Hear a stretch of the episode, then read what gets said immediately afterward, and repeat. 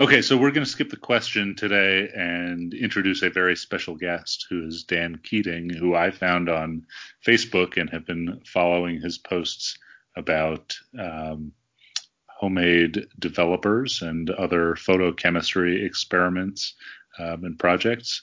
And I really don't know too much about him, but I've been really impressed. And so we asked him to be on the podcast. And so we're here today with Dan Keating. Daniel, tell us about yourself. 25 years in the photo industry, starting at Photomat's main roll lab in Fountain Valley, then working on to various custom labs, one-hour labs. I was a Noritsu service technician for 5 years, from 99 until 2004, when I saw the onslaught of digital having its way with the industry. I jump shipped from Southern California, and we sold our Cracker Box house for $500,000 at the height of market insanity, and then ran across the floor of the desert with a gunny sack over our shoulders and knives in our teeth, and moved to Tucson, bought a home, paid cash, end up working doing software support for Intuit is my main gig. But my first love, photography, I've recommissioned my darkroom at home, much to the chagrin of my wife. She's very patient. So I have one of the bedrooms is my dark room. I have 5 different enlargers set up, one over here on the side, and another Russian model in a suitcase downstairs, ready to go out to a student's house if the need should ever arise, and it does from time to time. So what are these students? They're not from Intuit. So usually it's teenage children of some of my coworkers, and the young 20-somethings who were given, who remember cameras, film cameras, when they were 5, 6 years old, before their parents went digital at the turn of the millennia. So I remember this vaguely, they do, and they're interested in the old technology. One young gal I tutor is sort of a happy hippie type person. She dresses in cotton and natural fibers and hates anything plastic. She loves mid-20th century stuff. She has a dial telephone in her room. Yes, a dial telephone. And she loves the old twin lens reflex cameras and old viewfinders, Voigtlanders and things like this. She's just gloms onto them and her eyes light up. It's wonderful to see a young person like the old stuff. I love that new generation too, and I'm encountering them in my work, metalwork. There are people who suddenly fall in love with old technology and wanting to use, blacksmith's tools and that sort of thing. But they're not doing it out of nostalgia for something that they remember. They're doing it because it looks great alongside the trends we have now. Mm-hmm. As opposed to 3D printing. Yes. Right. Yes. Yeah, like what which is Ethan's specialty, yes. Well, hey, the right tool for the right job. You need something. If someone says, I want something in Dropbox in 72 hours and I want it in color, I'm going to shoot digital. I hate to say it. If someone says, I want archival permanence, I want art, photos, I want an old-time look, out come the view cameras. That's just a given. Yep, same here. Yeah. So Dan, how long have you been taking pictures, and what do you like to shoot? My first excursion photography was in junior high school in 1972. I signed up for the photo club. I didn't have a camera. They had a loaner. An Argus C3 brick was the first camera I shot film with. I now own 3 of them. I went and found some at thrift stores and such, and I love the old cameras. I was asked by my coworkers, younger coworkers who are into roller derby, of all things, if I would shoot derby for them.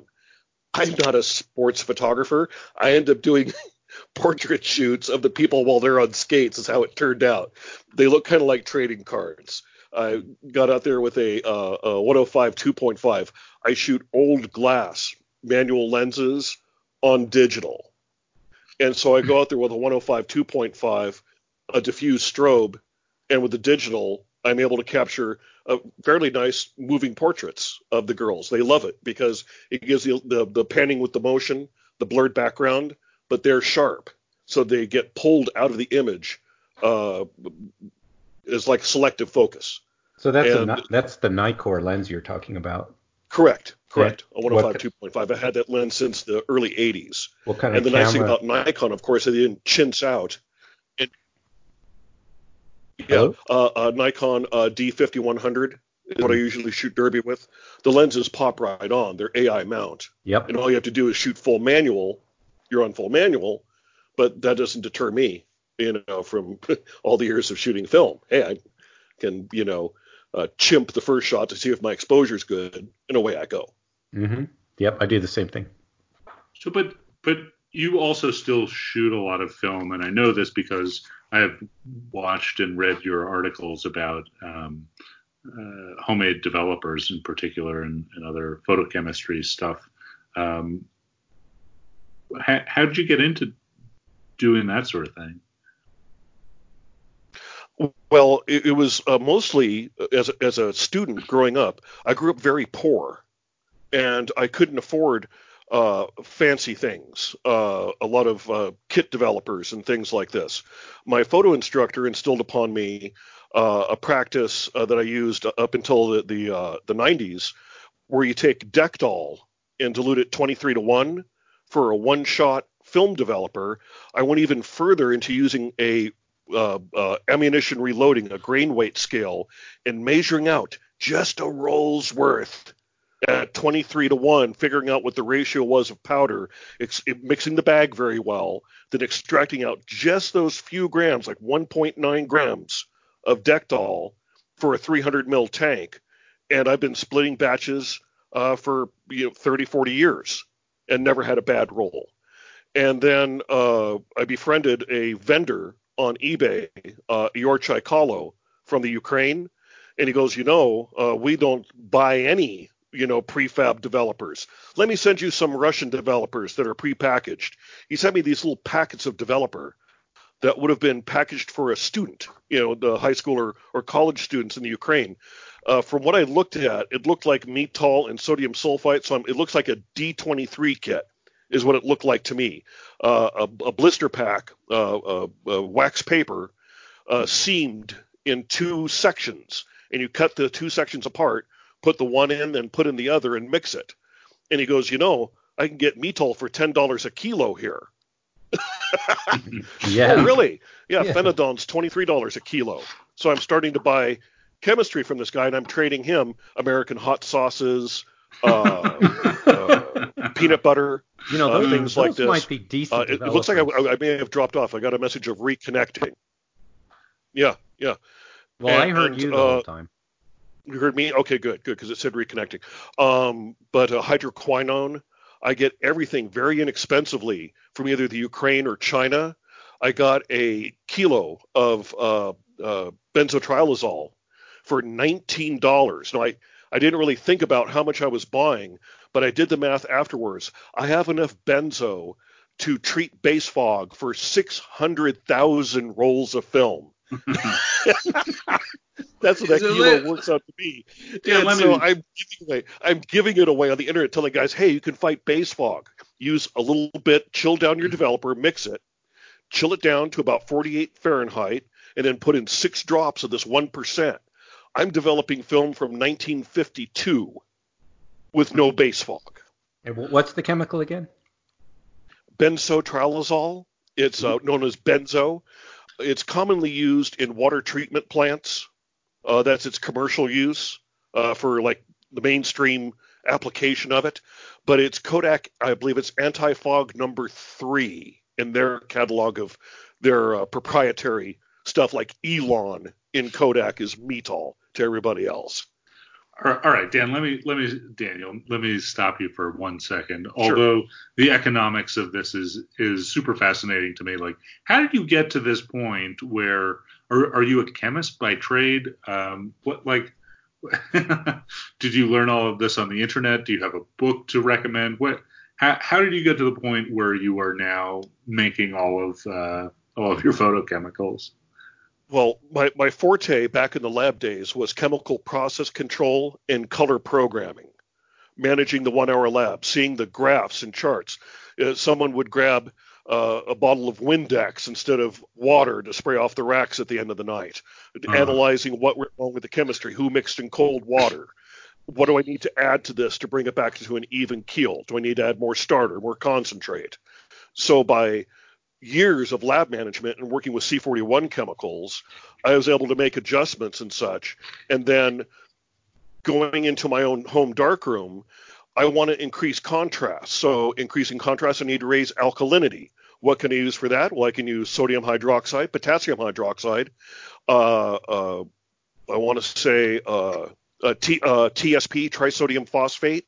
TSP 90, sodium metasilicate, is the new TSP. It's no phosphate, but that's a wonderful additive for people who want to raise alkalinity without dealing with caustic sodium hydroxide that could get an exothermic reaction. So it's wall wash compound. So I think Ethan wants to know, since neither of us have time to spend a couple decades in labs like you did, or by the time that time is up, we'll be getting pretty old. So is there any book or reference that you recommend to help kind of bring us up to speed so we can follow what you're talking about? Right. The Darkroom Cookbook by Steve Anschel, of course, is everyone's go-to book. It has some good basic information of, this is the accelerant, this is the super additive, this is the developing agent. And it's just a matter of sitting there experimenting. I'm sitting right now on 37,000 feet of 35 millimeter film. If I shoot a roll a week, I'm going to be out in about 209 years is my calculation. You're going to have to shoot faster. I think, and of course, give some away and sell some too. I just found a copy of that book at Half Price Books. So I'm looking forward to getting into it. Edition 3 is available free on PDF if you search online, because edition 2 had so much errata in it, misprints and typos, that version 3 they kind of gave gratis. If you search for free PDF of Darkroom Cookbook, you'll find it like on ePDF or something of the sort. It begins with an E. I don't remember the exact site name, but it's free. It's not bootleg or anything of the sort. You can download it. The other books that I use are a copy of the Darkroom reference guide. There is what they call the Big Old Book. It used to be back in from 1948 through the 1970s. This book was by subscription.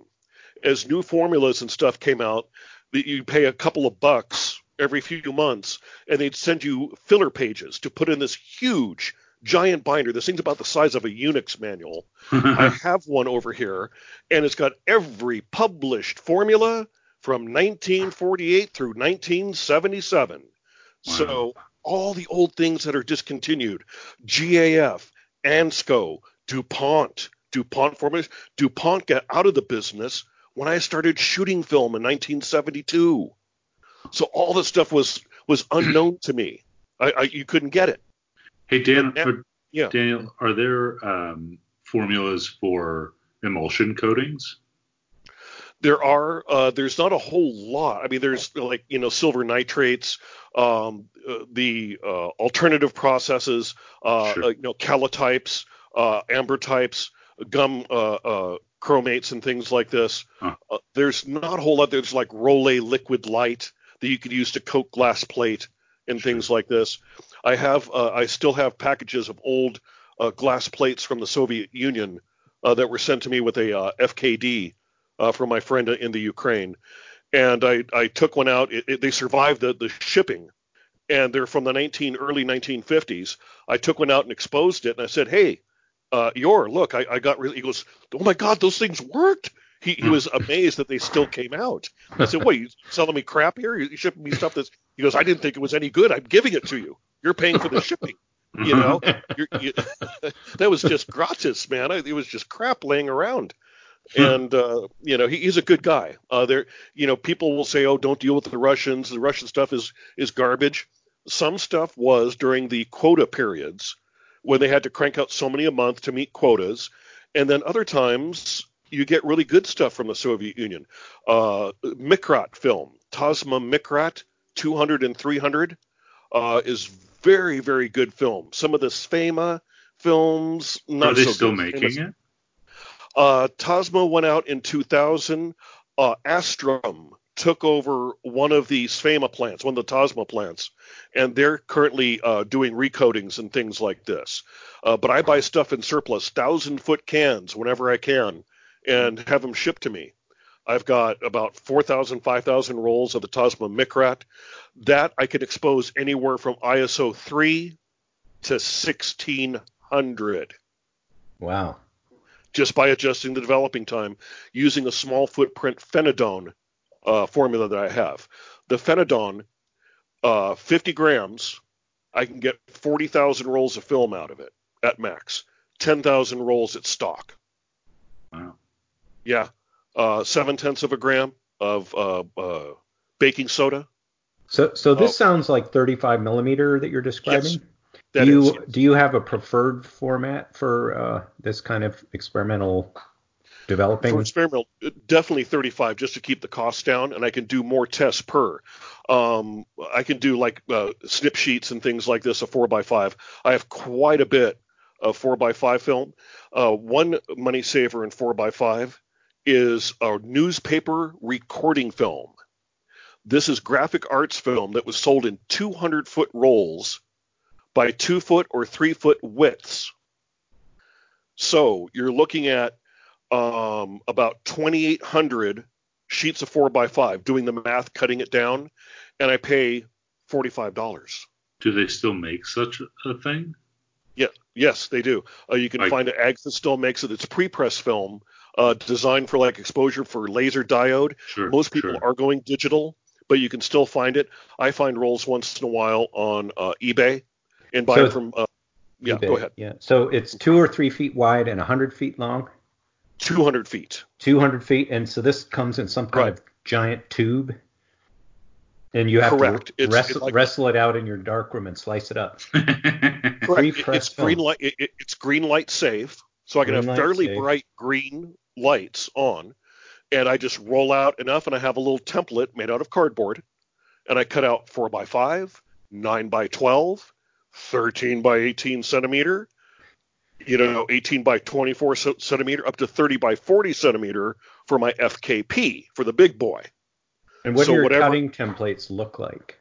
They're just sheets of cardboard cut to that size. And I just using a knife, Yeah, using a knife or a pair of scissors, snick. I'm not cutting myself. I'm in a bright enough light I can read a newspaper practically. What's the ISO range for this?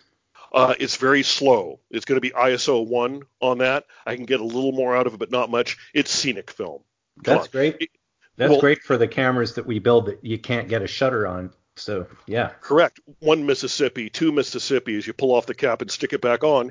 And if you like those soft water going over the rocks thing, the poetry in motion stuff, you don't need neutral density filters. Hey, just And another thing that I'm going to ask you about is, since it's green light safe, does that mean you want to shoot through a green filter to enhance the green objects, or no? Actually, if you shoot a green filter, you'll have nothing. Okay, so the opposite. So, yeah, the opposite. Red filter would be good. Redder or orange on that would accentuate. Mm-hmm. Sounds really cool. So I'm working on a camera that will take, at this point, the version I want to build will give me a 30-inch square negative size. And so I was thinking in terms of paper negatives, but this sounds really interesting too. Yeah.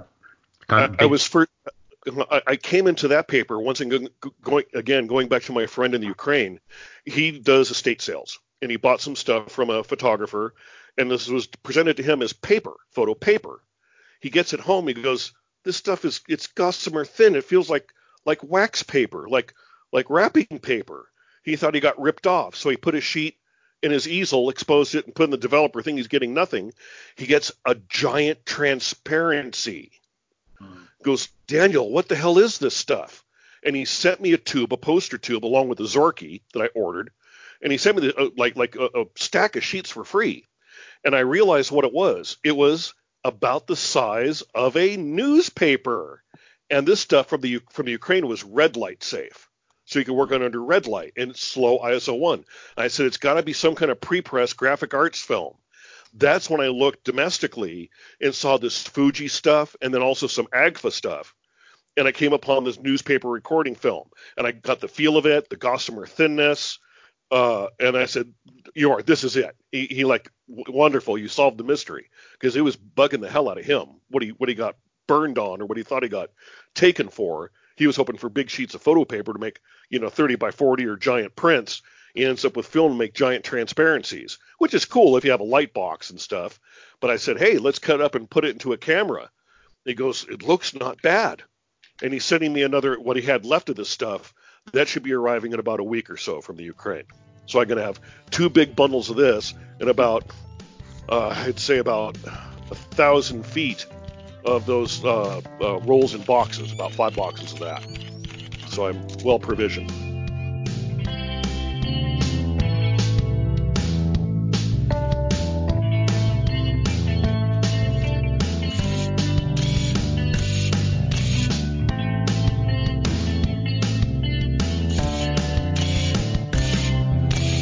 So I have one more question about this newspaper recording film before we get started on the next thing. You're using a green light in the darkroom to cut it. Does that anything complicated there, or you just find any old green gel and put it in front of a dim bulb? What I've done is I've gotten a strip of LED lights. They come in like I would say about an 18-foot strip. And they have both red, green, and blue. What I did is I cut out the blue circuit so I won't have accidental blue lights. And I put in 2 separate wire leads, one to the common ground, the other to the hot for that particular color. And as I plug in the different plugins, I can have just the red on when I need red safe lights. And then the other lead I plug in when I need the greens. So those are up on the far back wall, away from the general cutting area. So I have a distance of about 7 feet. 8 feet, in a, I'd say the room's about 10 by 10, a standard bedroom here in Arizona, in our house. And the lights, I keep those, 8 feet or so away from my cutting area, bright enough where I can see, but nowhere near any intensity of fog. And I also have them on a dimmer. I can dim the LEDs. Right, and it's a one ISO film anyway, so it's not super sensitive. No. So, and if I'm cutting the former Soviet Union film, the Russian equivalent of that, I use the red safe lights at that point. So I switch for whatever material I'm using. Well, that's only appropriate. Yeah. Right. Oh yeah, cool. So tell me, this is Graham. I've just jumped in since. Sure.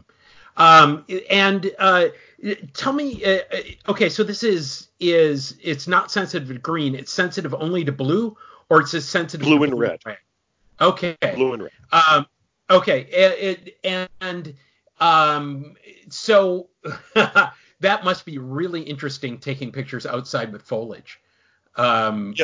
It's, that's gotta just go down to dark, deep, talk about the deep, dark forest.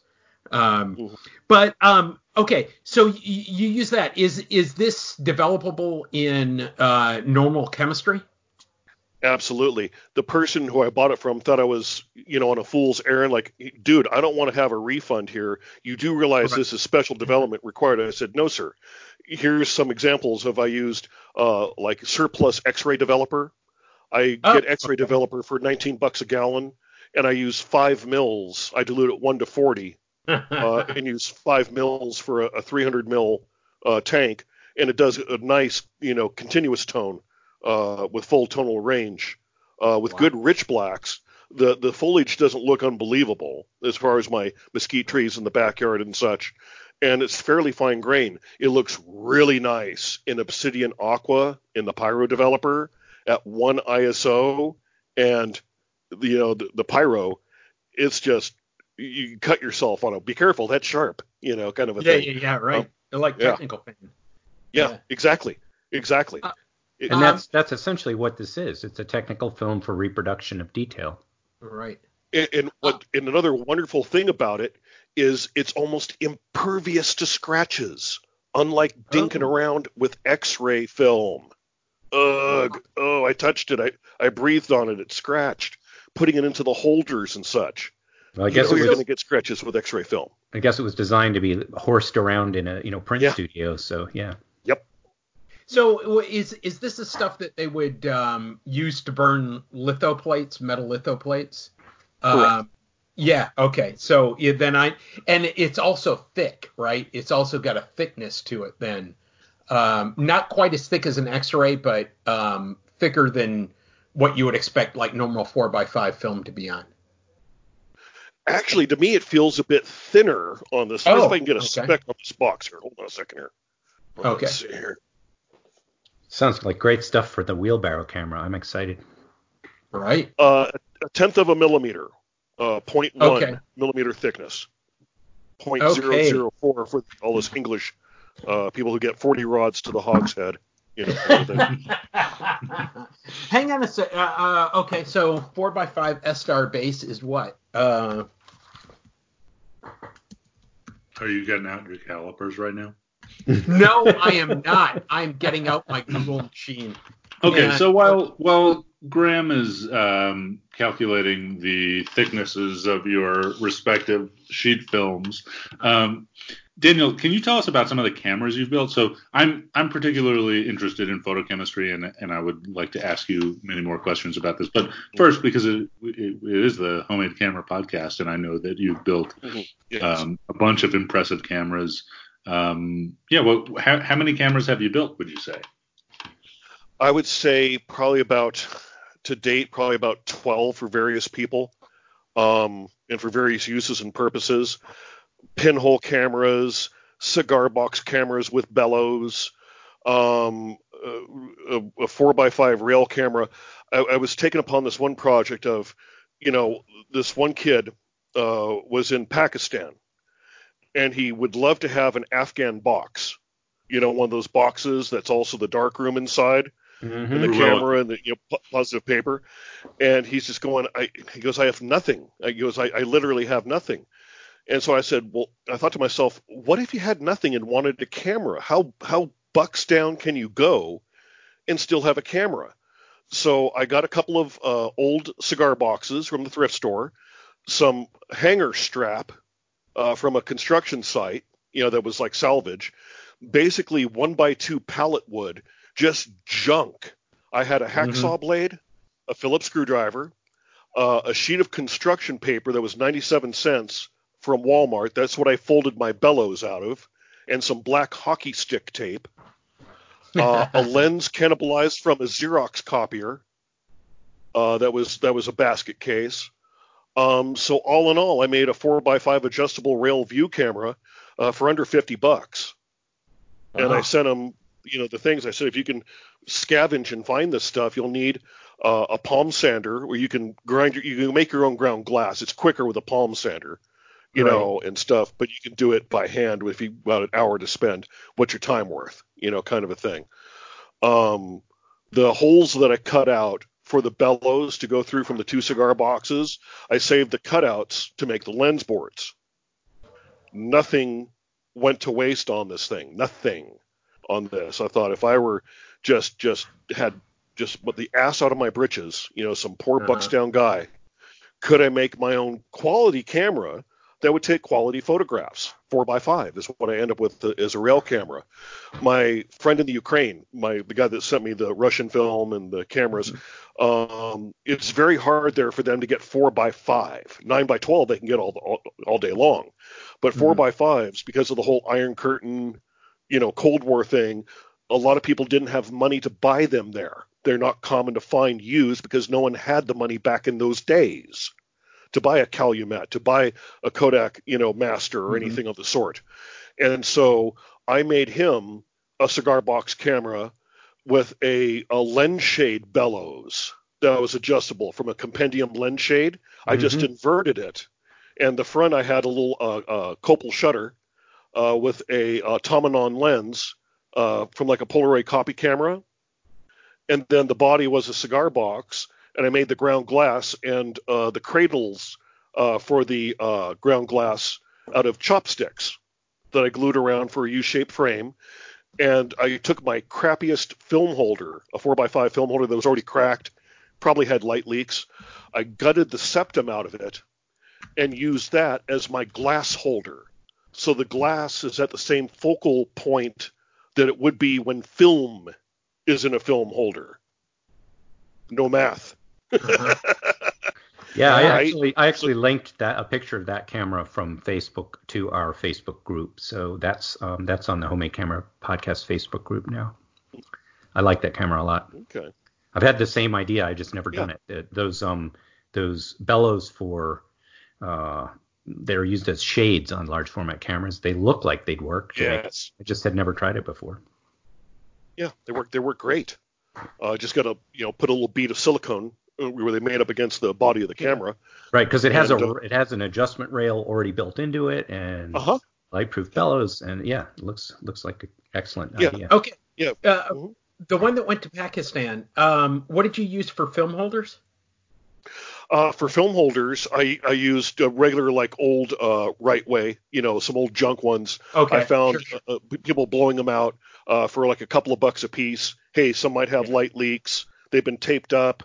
I got the lowest common denominator film holders. Those I had to source as bought, kind of a thing. So that was the one thing that had to go for money. But I said, some people are selling these things. I got 5 of them for $5. They're $1 a piece. Wow. They're out there on eBay. That's good. That's good. Yeah. I'm just wondering, that would be something for maybe a bit of a challenge, is the idea of a light type film holder that doesn't use the current kind of scheme, but could be done very cheaply. And, but if you can buy them for $1 a piece for your goal, that makes absolute sense. Yeah. But for 8x10 or even bigger, like that's what I'm looking at, is I want to make it giant film holders. Those you can't afford. And so making those is a good idea. No, that's going to be, I got this thing. I got this thing. It's a sliding box with like this baffle cover, and it's like 11 by 16 inch.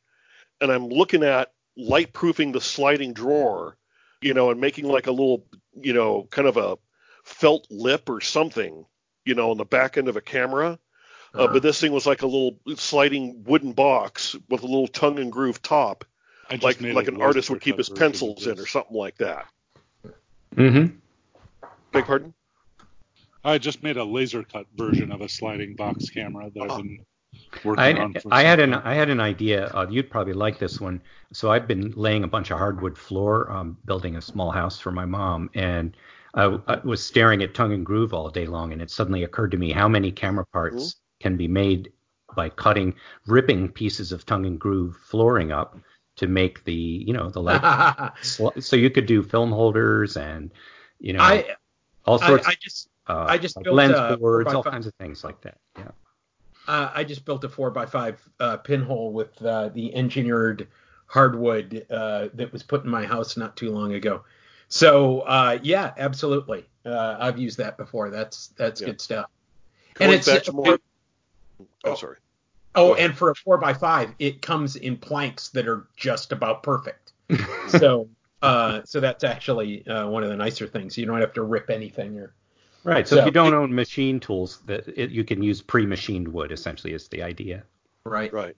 Yeah, because I have no lathe or milling machine or drill press or any of those, laser guided things or anything of the sort.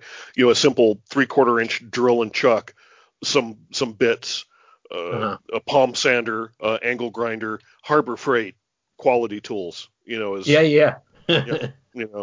Hey, Daniel, can I ask, what was the first camera you built? The first camera I built would have been a basic pinhole camera. That would have been a pinhole camera using some thin copper sheets, some thin copper shims I got from a guy who sells machinist supplies. And what I did is to punch the hole super clean. I got a very, very, very sharp, very fine needle, and then put the copper sheet on some styrofoam. So it had a little, cush behind it, and then just a small little tapping hammer, just punch that hole clean, and then a little bit of black marker around the punch hole, to cut down any diffraction. Mm-hmm. And just a simple cigar box. The back came off, and a 4x5 bolted right up to it with a little bit of felt around it. And then to hold it to the cigar box, I used two pieces of bicycle inner tube stretched across that would hold the thing light tight, and just screws and eyelets that would lash on. And so the lashings of this through, stretch tension basically held the back of the camera together, the 4x5 film back. Bungee back. Cool. And can I ask, what's the most complicated camera you've built? The most complicated one, probably with everything all said, would be that 4x5 rail camera, as far as the time that it took to build it, photo document it, finish it. I ended up putting a more precise focus. The people who were looking at it giving constructive criticism, going, hey, it's all really cool, but it looks like it'd be kind of hard to lock down tight focus on that. Am I imagining things, or is that kind of a bitch with that? And I said, yeah, it is. And so I looked at adding a lead screw from a 3D printer, the replacement lead screw and shuttle, right? So on one part of the camera, I put the little block with the threaded insert, and then in the center of the camera where the tripod would mate, I put one end block, and then on the back of the camera I put another end block and the rod to adjust going back and forth, so I could dial it in fairly closely by eye, and then semi-lock it down, and then turn that lead screw ever so much, and then fully lock it down for precise focus. So getting everything adjusted on that 4x5 Pallet Boy is probably the most difficult camera that I built from scratch, as it were, totally from scratch, versus taking something that's been put away wet, rusted, busted, CLA'd, that was like, you got to be kidding me. Somebody left this in a bucket of water or something. You find it 20 years later and gut it out, clean it. I've seen some, like, just things that would make you cry, abuse, and then make it work again. So I've kind of pulled off little things like that here and there. Trying to think of, the most god-awful basket case camera. The an Argus C3 that I recently got, the thrift store that I go to, I shot the one gal's wedding, the gal works. I've also done photo work for the owner, and she goes, yeah, we got some cameras in, but they're all water damaged, so we just tossed them. You're free to go look. So I look in the bin. I'm dumpster diving, a bunch of broken glass and everything. So here's this one movie camera. I turned it upside down, and water poured out of it. And then the Argus was pitted. Aluminum doesn't rust, but it does pit. Right. And so that aluminum was all pitted. The shutter still functioned. It had water underneath the lens. And what by that you mean that you could still catch a mouse with it if you put cheese in it? Yeah. And so I took it all apart, blew it out with electrical contact cleaner, a little bit of carborundum paper glued to a tip of a pencil eraser, and cleaning the pitting off the blades and such.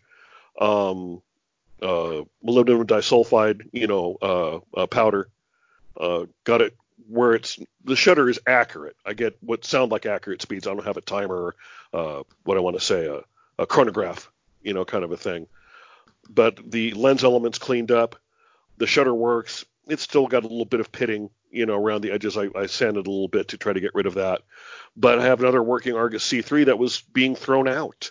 It just, water in the lens. Thankfully I hadn't sat too long in there. But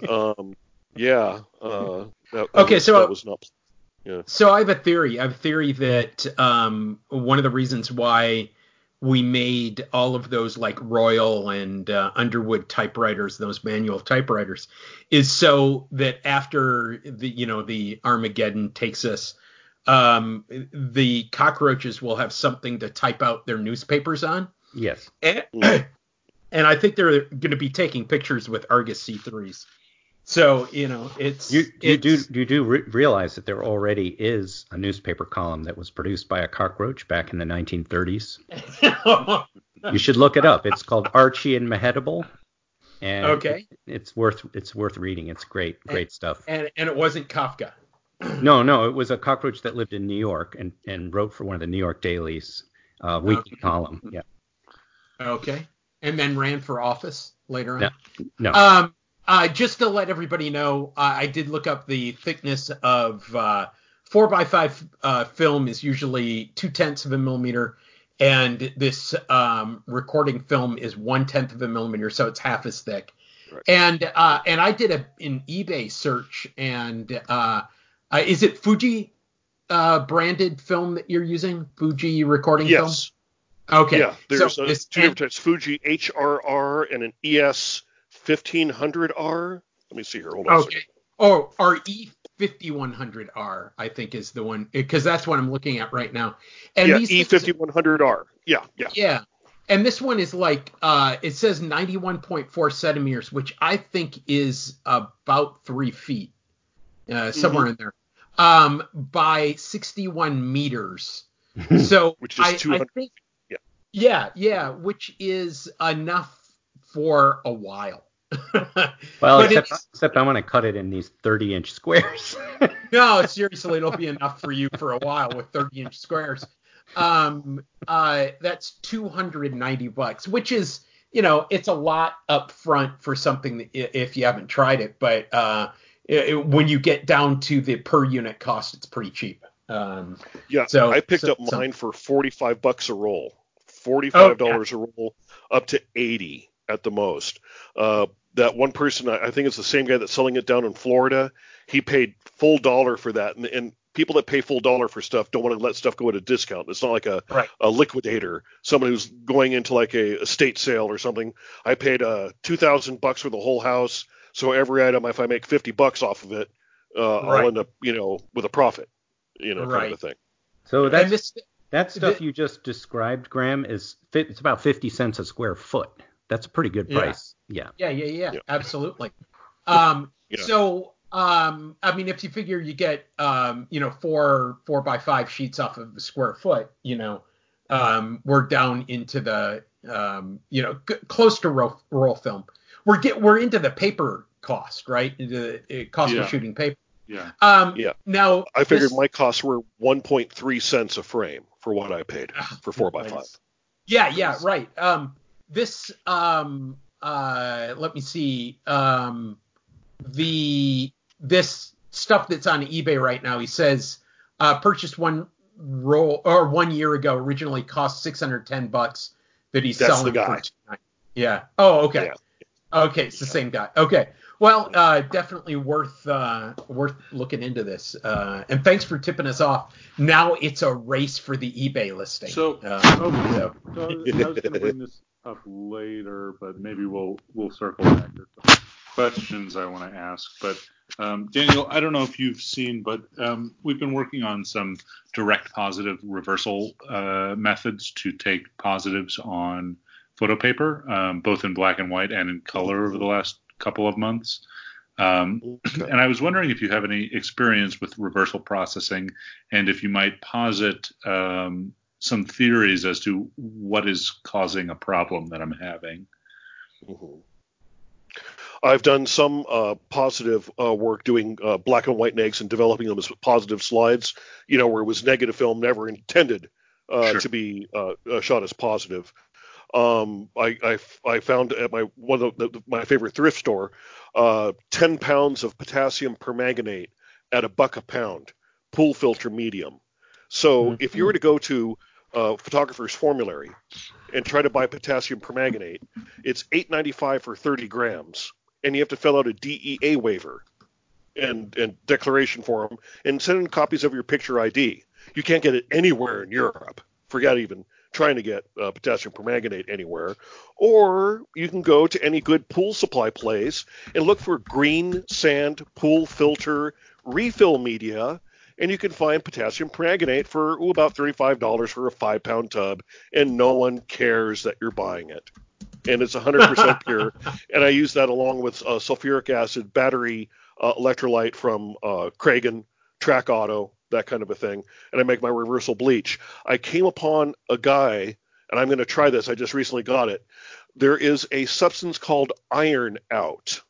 Yeah. That's you. Yeah. Yes, that you use to remove like rust stains, clean out water softeners. This stuff replaces the fogging developer, and it's a fixer. So everything after the conditioner bath is a teaspoon of this iron out crap. I haven't tried it yet, but I'm going to experiment with it and see what I get. So wait, it works as a fixer. So you just develop it, wash it, and then put it in this stuff. Well, for normal reversal process, you have a first developer that you use with a little bit of sodium thiosulfate as like a conditioner. Right. Then you have a wash, and then you have a bleach, which is the potassium permanganate in my case. People also use a dichromate bleach, but I use the potassium permanganate and the sulfuric acid. And then you have a potassium metabisulfite conditioner. After that, a rinse and a conditioner. And then normally you have then another developer. Then you have a reversal fogging. And then you have your rinse and your fix and your wash and your photo flow and everything, blah, blah, blah. So after the potassium metabisulfite, you use this iron out. And it's the fogging developer. And it's the fix on that. And you don't have to do a reversal in light. In the thing, you can just use it. Yeah. Cool. So, have you made any reversal prints or just negatives? Just negatives. I mean, you did reversal printing back in the 80s with Cibachrome kits and stuff like that. Yeah. Uh-huh. You know, Type R prints. Also in the labs doing Type R direct prints from slides. You know, Kodak. Right. You know, R printing versus C with an interneg. You know, kind of a thing. So the process that I've been working on most lately that I've been really stuck is I've been shooting direct color positive reversals on RA4 paper. And basically I'm doing that by first step, just regular Dektol, then stop bath. Then I fog in the light, and then, you know, I'll develop a normal RA4 color developer and Blix. And that seems to work really well, except I keep getting this like very faint pattern kind of in the midtones and the darks where there's, you know, silver left over or whatever dyes. And it almost looks like a giant film grain. Somebody suggested it's reticulation because I'm developing at room temperature and the paper was designed to be at, you know, 99 degrees or whatever. Yeah, 95. Yeah. But you know, I'm not thermally shocking it. You know, it goes from room temperature into room temperature. I don't know what it is, and I wonder if you have ever seen a pattern like that appear on RA4 paper developed in Dektol. Mm-hmm.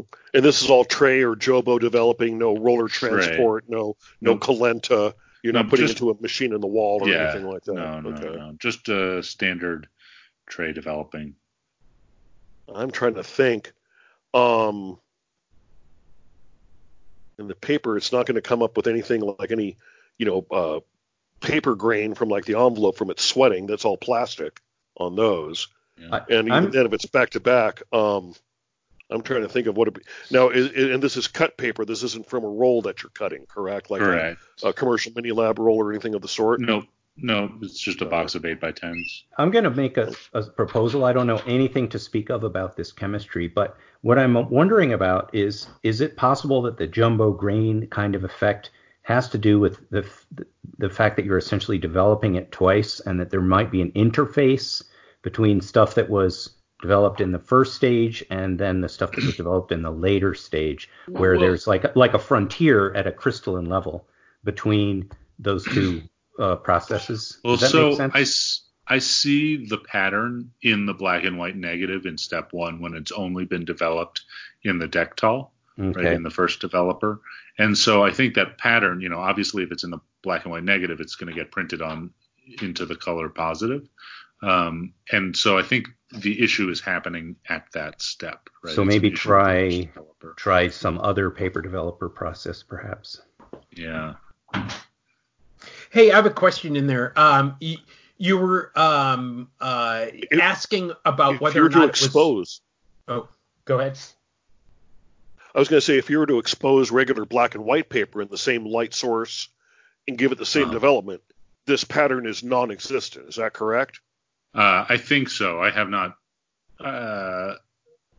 Yes, I have shot. Yes, that is correct. Okay, just making sure that it's not something in the diffusion head or something in the light path, that's tripping this or anything of the sort. Okay. So it sounds like it's the RA4 paper reacting to Dektol that's really setting this up. Yeah, I think so. Yeah. Although now when you see this is when you turn the light on, right? So there could be that could have an impact as well. No, because I have turned the light on accidentally before the stop bath has taken, totally neutralized the developer, and I've seen what that happens, what that does. By the time I turn the light on, So you don't think the fogging has any part in it? It's just the Dektol. Okay. Correct. All right. I don't know. Okay. It's a mystery. I was hoping Daniel would tell me. Just switch to this. I was thinking Dektol will bring out more grain. Absolutely. But you're seeing it's some other kind of pattern. Like I think of anything in the environment that would cause that. Yeah, so I've shot black and white in the same manner, and it has not, done this. I wonder if I should try a fine-grained paper developer, black and white paper developer for the first. I was thinking that like EcoPro or something of the sort. Or I have another suggestion. What if is RA4 paper have any layering in it? Yes. So maybe it's not getting through. Maybe you need to try a much longer development time and a much weaker developer, so perhaps it'll soak through more thoroughly. So I have tried that. or warmer and less concentrated. Use less active juice, but warm it a little bit. It permeates those layers. Try that. Yeah. Okay, so there was a question you asked about whether or not it was roll film, machine roll film or roll paper. Is there anything that's different about that roll paper as opposed to sheet paper? Because when I look at that, first of all, it comes in 4-inch wide rolls. That'll fit in my 4x5 camera really nicely. I'll still have to trim it a little bit, but and you can get a whole bunch of it for relatively cheap if you consider it, in comparison to color print film. Is there an issue with that at all? We're talking about just having a place to hang it, to cut it. I wouldn't leave it on a roll. I would cut it. I'd be doing the same thing that you're doing, except I'd do it in full dark. Cut it down to 4x5. But it's cheap was my thinking. There's not a chemical difference or anything on that you guys know of? No. I think the sheet comes from roll in the factory. I think they always make it in roll and then they cut it up as a separate step. Yeah. Yeah. Okay. Exactly. Yeah. I was just thinking that it would be very convenient, but. Okay. Well, cool. So I want to bring it back now that I've wasted a bunch of our time on my unending mystery. Daniel, I found out about you originally because you were posting your, let's say, research and experiments into phenol developers and making your own developers. Yes. I thought that was super interesting. I loved the article. And, I'd been watching sort of you'd post experiments a little bit just in Facebook posts for weeks and months. And then eventually I forget where I saw the blog post, but it was all about, how you got where you got. How did you get started making green tea extract phenol developers? And what's that project about? That started from a couple of people's comments of trials and tribulations they had. One photo instructor was conducting a class in Utah, in Salt Lake City, where there's a predominantly Mormon representation and not a whole lot of coffee drinkers. He had caffeinol that he was introducing people to. And so here's school kids whose parents don't drink coffee at home.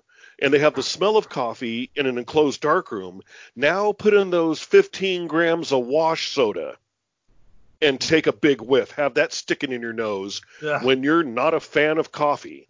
This one gal projection vomited in the darkroom. They had a huge mess to clean up from the caffeinol smell. And I'm looking at this from my point of view of thrift, like, well, instant coffee is not a cheap ingredient. I mean, if you're not developing a lot of film, if you're a sporadic user, it makes a lot of sense to use caffeinol. You have a little bit of instant coffee, some Arm & Hammer wash soda. You can even take baking soda and heat it in a pan on the stove to cook off the extra carbon dioxide and water molecules and make your own, wash soda, your own sodium carbonate. I think from sodium bicarbonate that way too. Yes. Back in the 80s, I used to make freebase and stuff. And then a little bit of vitamin C. So I'm looking at, I started looking at just using tea as an alternative to the coffee. And to say, hey, you can use this. Another person in Poland, she was going to have to give up her darkroom because of dermatitis, contact dermatitis, to sulfites and Metol. And I said, don't give away your stuff yet. Don't give away your stuff. So I'm looking at a point of view of keeping people from puking from the smell of burnt coffee in a dark room, and also keeping people from having to spend all that money on instant coffee and 16 grams of wash soda for one roll of film and 4 grams of ascorbic acid. Oh, my God. It's a cheap chemical, but I grew up real poor. Right? Mm-hmm. Well, once we get back again to having to steal food out of grocery stores back in the day, it was that bad, folks. It was really bad. What can I do for people to help them out? And so one of the guys posting in the room, in the vintage film room, and I was talking about he had gotten some caffeine pills. He's a health guy. You won't see an ounce of fat on this guy. He goes, hey, can I use these caffeine pills instead of coffee?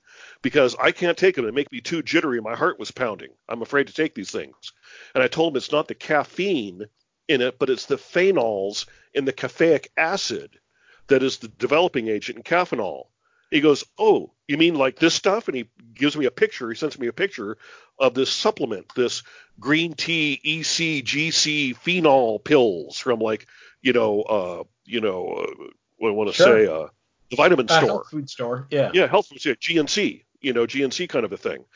And so I looked at the bottle, and I looked locally for it, $16 for 90 caps, sliced open a cap, put it in there, minimal amounts of baking soda. I use sodium bicarbonate, a little bit of sodium hydroxide, and a fraction of the vitamin C, and I got development out of it. Very nice development.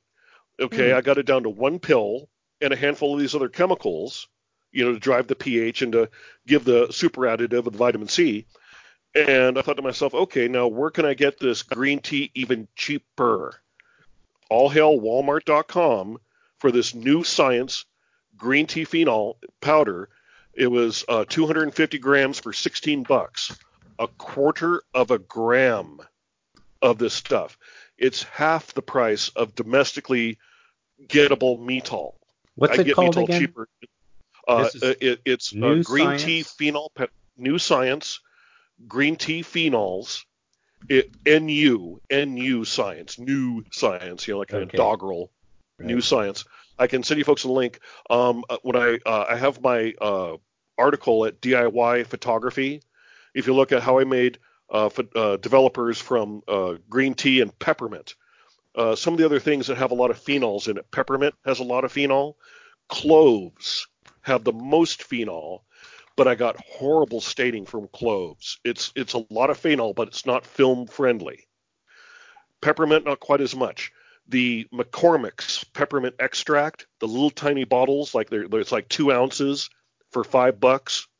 All I needed from that was a quarter of a mil. A quarter of a mil.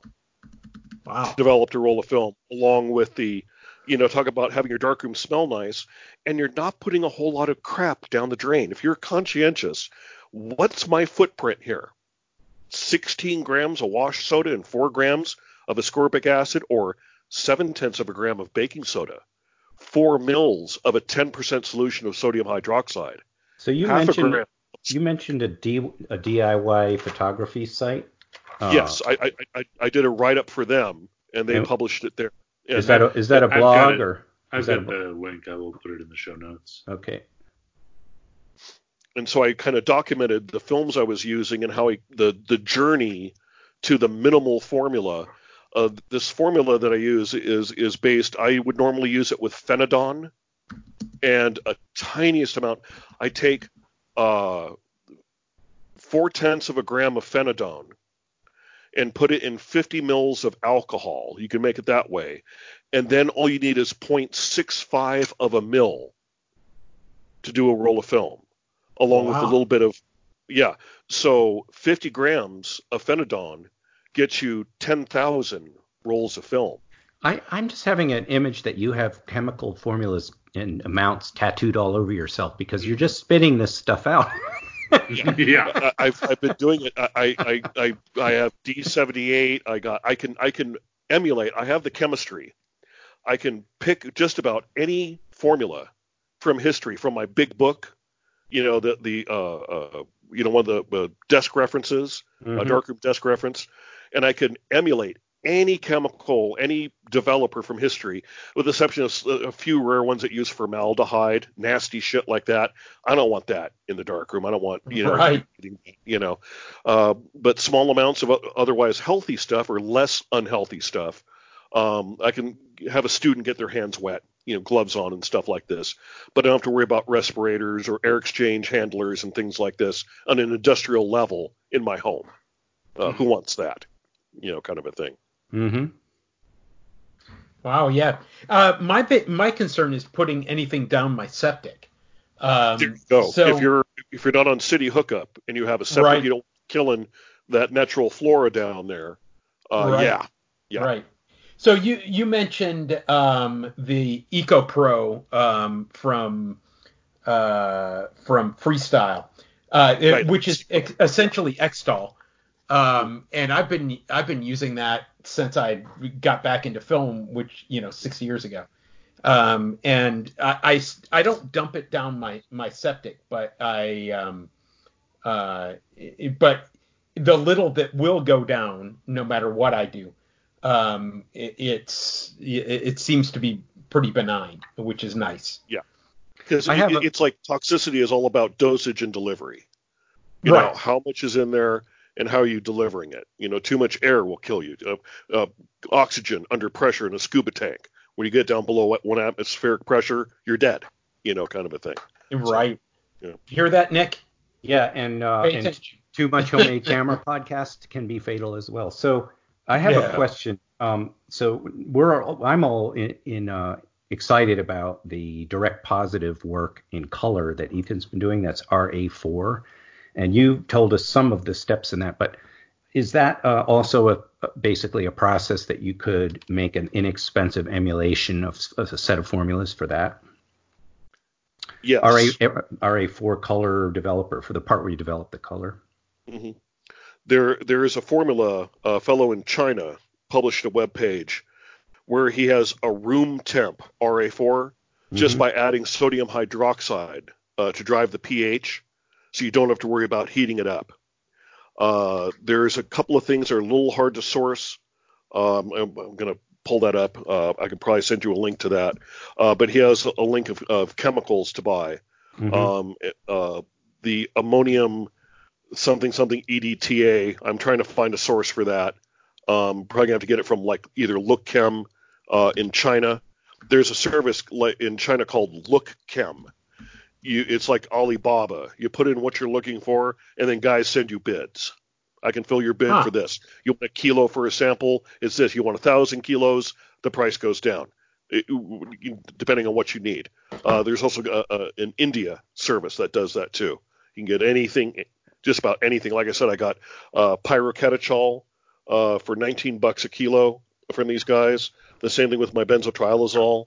That was real cheap. Yeah. You've got to keep things really clear, or else maybe a big rusty tanker will pull up at your dock and filled with FBI agents. White powders from the Orient. What could go wrong there? Right, exactly. Delivered by helicopter. Yeah. Okay. So, what was your interest in this, other than cheapness, other than economy, is what I should really say. Why are you? Oh, well, okay. You talked about the what do you call it? The anti-vomiting, yeah. But right. Yeah, but is there anything else that's driving you on these things? Because I mean, that solved that one thing, or is it just, hey, I can do it? I can do it, and also too, what am I using here? What's in this unknown bag from Kodak? What are all these chemicals? The gal that was going to give up her darkroom in Poland because of the contact dermatitis from sulfites and Metol, and I said, hey, here's my small footprint formula, no sulfites. Now, you mix as you go. You can't mix it and store it. So you need to mix one shot and use it because there's nothing to preserve it on this. And you're only putting this down the drain. Folks, you can find this stuff, source it locally. You can't get borax in Germany, as an example. It's a banned substance. So they have to drive hundreds of miles into Poland and hope that the commissar doesn't look in their trunk as they're crossing the border. Might as well be cocaine. Yeah. They're smuggling borax, for God's sakes. So finding substitutes for things that are sourced locally. People's eyes gloss over when I say, well, you don't have to order from chemical supply shops. A lot of this stuff. Did you know that roach powder at the hardware store is 100% boric acid? Sure, you can buy boric acid from a chemical supply shop, like from Photographer's Formulary, or you can get a pound of it for $1 at the dollar store. Lye drain cleaner is sodium hydroxide. Arm & Hammer wash soda is sodium carbonate. You may be an extra water molecule being monohydrate instead of decahydrate, so a little bit of weight difference that you have to accommodate for. Borax, 20-Mule Team, is sodium tetraborate. If you need sodium metaborate, or Kodak, as it's called, well, you take 70 grams of the sodium carbonate, or of the borax, and put in 14.5 grams of the sodium hydroxide, and that makes a balanced alkali. You don't have to buy sodium metaborate or try to buy Kodak from Photographer's Formulary. So there's things you can do to substitute and save yourself money, or have it be locally sourced. If they won't deliver it to you, you can't get it. It's ground freight. One person says that they really like rodenol, but it's hazmat shipping. Well, you can buy aminophenyl hydrochloride, 100 grams of it for $16 from Formulary, and then along with some sodium hydroxide and potassium metabisulfite, I make 10 500 mil batches at $2 a bottle. I've got it sitting here. I made the batches 2 years ago. I cracked open a bottle and used some. It's still slightly reddish. It hasn't changed color. 5 mils, stand developing. Here's the roll of film. Ta-da! It's not going bad sitting there. It's not crystallizing like R09 one shot does. Now, I got stung by a bottle of that. I'll buy store-bought stuff when I can get it at a good price, and then share it out. An aerial photography place was going out of business, and they were liquidating, or they switched to digital, and they had 10-gallon mixes of D76, 9 pounds apiece, 18 pounds of D76 for $30. Now, am I going to mix 10 gallons at a time and try to store it in neat little bottles and, suck the air out and blah, blah, blah? No, I'm going to weigh out 8.2 grams for a 300 milliliter roll and use 1 to 3 times, 1 plus 3. I have a question for you, because I had the same thing. I bought some paper developer. I think it was Freestyle, from Freestyle or somewhere else. It was powder paper developer, and I was going to do that exact same thing. I mixed my first batch. It was no problem. It worked really well. I came back to mix my second batch. The color had changed on the powder. I mixed it, and it mixed up black, and it didn't develop my paper. So What am I missing in the handling on that? Okay, I would say no. Daniel's in the desert and you are in the swamp. Well, I'm in Florida, yeah. Right? Yeah. Yep. Moist air is your killer on that. When I split up a batch, like I got a thing of the ascorbic developer from Freestyle just to try it, so I have a benchmark. And I buy store-bought stuff so I can say, okay, here's what's touted as the generic equivalent you can mix yourself. Well, is it really the equivalent? Without buying the store-bought brand, you really can't say that, right? You know, let's have a benchmark here. Right. And so I normally have glass jars. I take old, simmer sauce jars, ragu, whatever kind of, jars, clean them, dry them, canning jars. Yeah, old ball jars and things like this. Clean them, dry them, and then put the powders in them, seal them up. Another thing you could do to scavenge the air out of those, if you're worried about moist air, especially any kind of air, butane lighter fluid, Tetanol Protectan. Don't spend your money on that. Just go down and get some Roncinol butane fluid, invert it, squirt a little bit in, cap the bottle, boom, and that'll block off the air. Yeah, that's not going to mess with the the chemistry that's in there. Okay. Ah, cool. No, sir.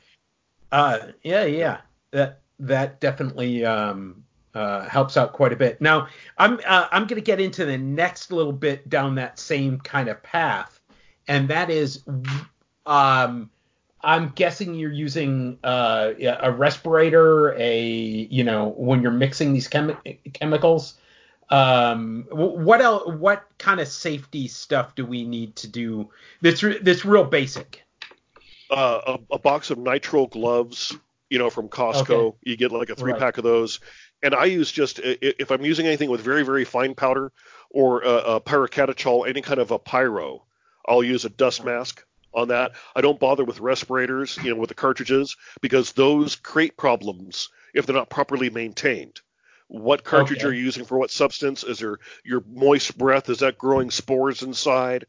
This kind of thing.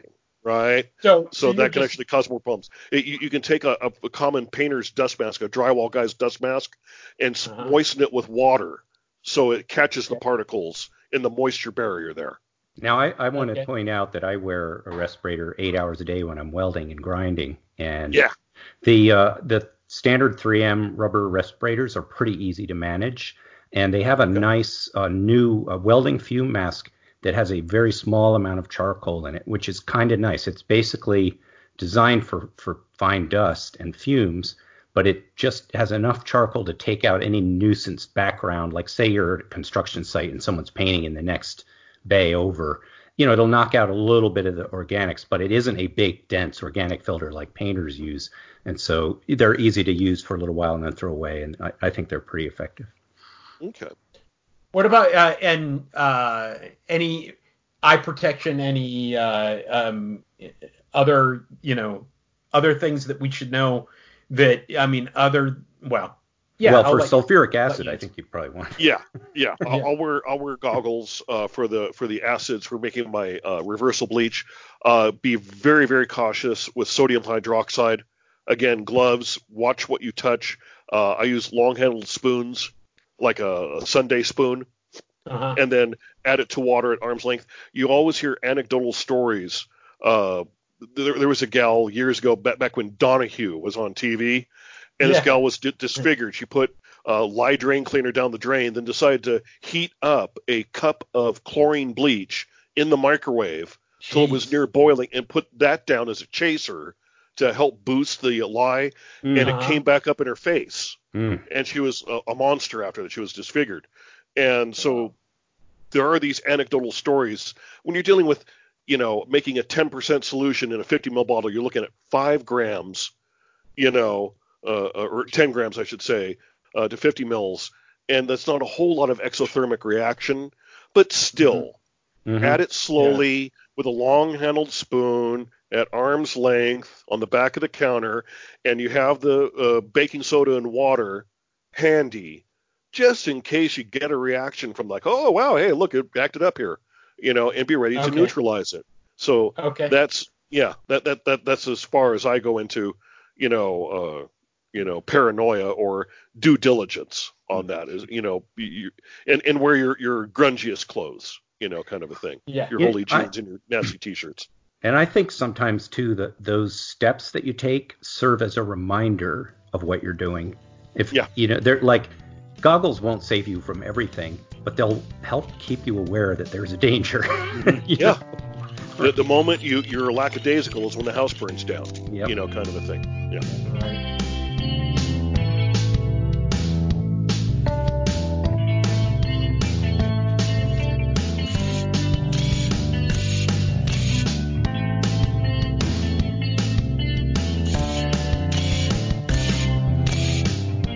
Carbon printing, where people will take, I'm sure we've all seen and cringed at this, the eBay sellers that feel inclined that they have to take the photo paper out of the box and take a picture of it, so you know they're not selling you an empty box with a chunk of wood in it or something, or a piece of poop or whatever. You know, they feel inclined that they have to prove that there's contents in the box. Yellow color. You bonehead! Right. So what people will do with that is they'll scrub the emulsion off of that and use it for carbon printing and recoat it. So they have a paper that's already gelatin coated, and they use that for carbon prints. And I wasn't aware of that until not that long ago. One man's trash is another man's treasure, kind of a thing. I'm not familiar with carbon printing. Can you do a quick rundown, or? I haven't done it. I've been thinking about, looking into that. There's a few things that keep me from doing the alternative. Silver plate colloidion is an example. Some of the stuff boils at 95 degrees Fahrenheit.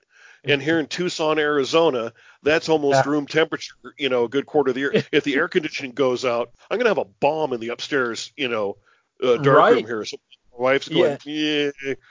There's certain things, just because of my environment, I won't do. Yeah.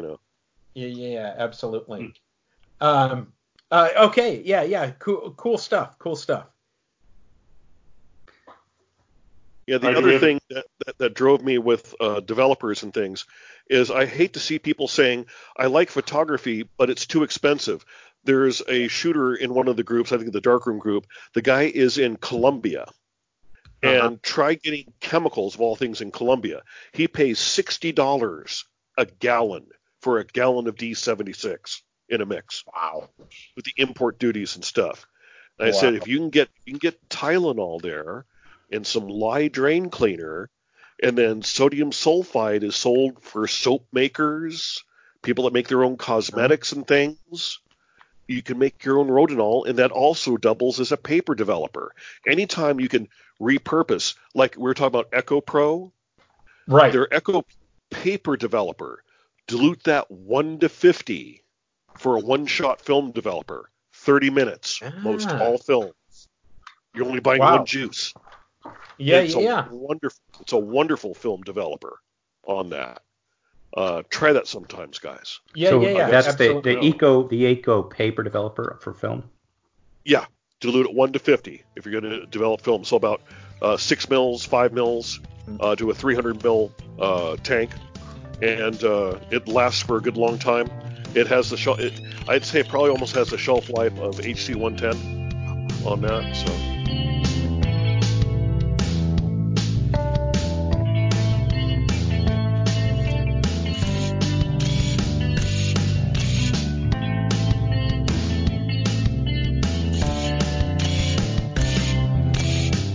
Ethan, I know that you've been doing a whole lot of things lately. You're bubbling over with projects. So what have you been doing in the last couple of weeks? But I'm thin on time. I'm gonna do this Kickstarter for that panoramic camera I have, and I've been hanging out with Joe Van Cleve quite a bit, and so. He came over to shoot some direct positives with his 8x10 box camera the other day when we were playing with the RA4 process.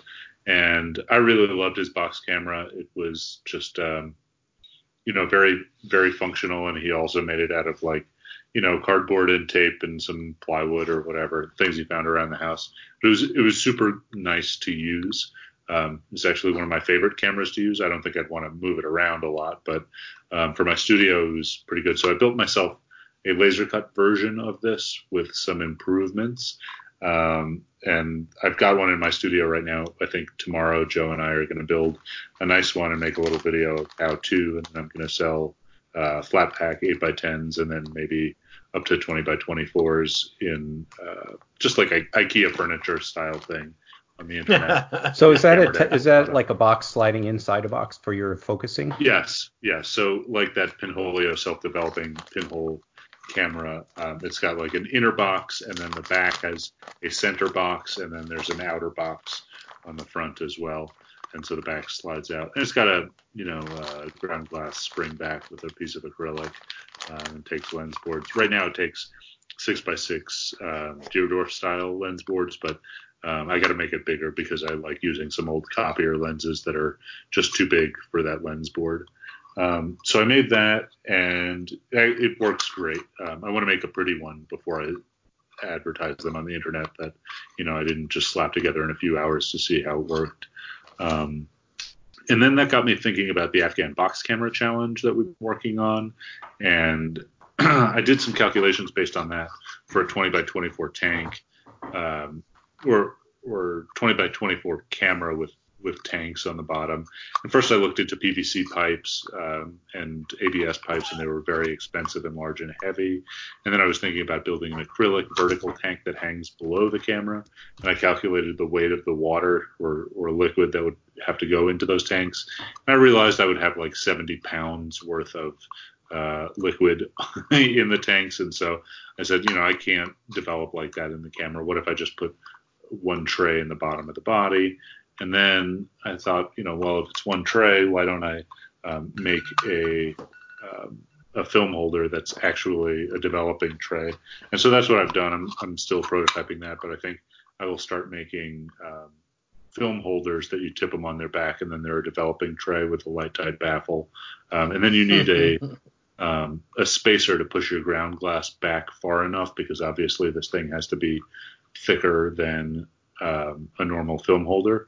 But I'm really excited to start doing some, 8x10 color positives on RA4 paper and just sort of developing on the spot with this little box and funnel that I built.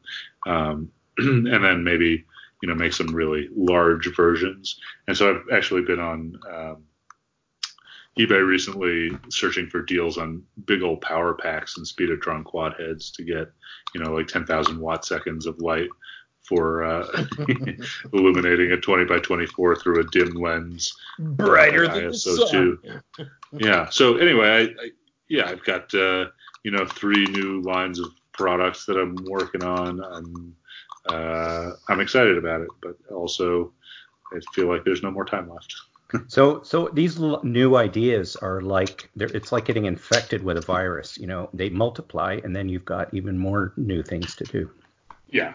It's if you give a mouse a cookie, right? Right. Yeah. I was going to offer this. If you're more fun with chemistry, take a little bit of the potassium permanganate that you would use to make your own reversal bleach, and then sodium nitrate, stump killer. Mix the two of those together. It makes a very nice flash powder from the 1880s. Burn about 3 grams of the one and about 1 gram of the other, and it burns very brightly for about 8 to 10 seconds.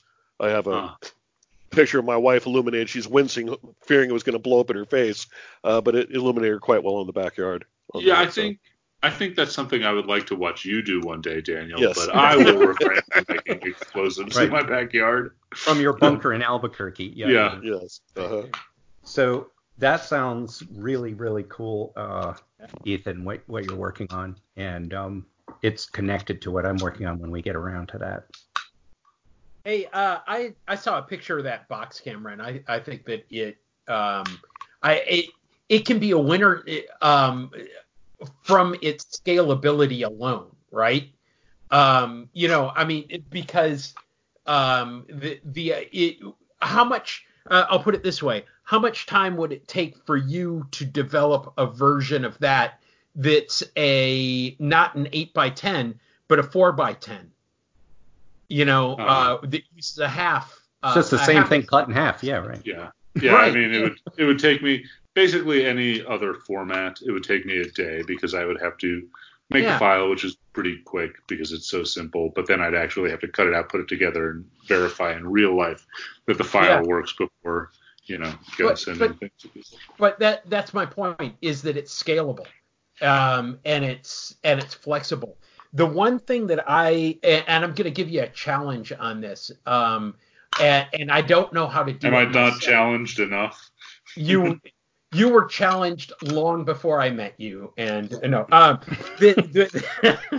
This challenge has to do with the idea of the if you have a 16x20 version or even an 8x10 version, that's a big box. Do you think you could make it collapsible? Well, okay, down? So I have 3 8x10 cameras right now, and they're all, well, 2 of them are scalable up. One is not. So one is the handheld 8x10 that's being printed on this giant printer that takes maybe a month to come out. I think that'll be a real fun thing, but it takes a long time to get, you know, some of the prints in many pieces are a week long. So in order to get it printed out, and it's also very complicated, so you fit it together and make sure things fit or they don't, and then you print it out again and again and again. It could take a really long time. The other thing that I've been working on but had shelved was my 8x10 that's partially laser cut and partially 3D printed. And again, that's very close to working, but it's not perfect, and I think it's going to be a really, really nice camera, particularly in sizes that are larger than 8x10. But again, you know, I need to put a good 2 weeks nonstop, if not a month, into that thing before I can call it a product that I'm willing to sell. Joe's box camera was so simple that I thought in one day I could go from, you know, 0 to having a working camera that's like such a pleasure to use and takes such nice pictures, except, you know, it's a big, bulky, ugly box.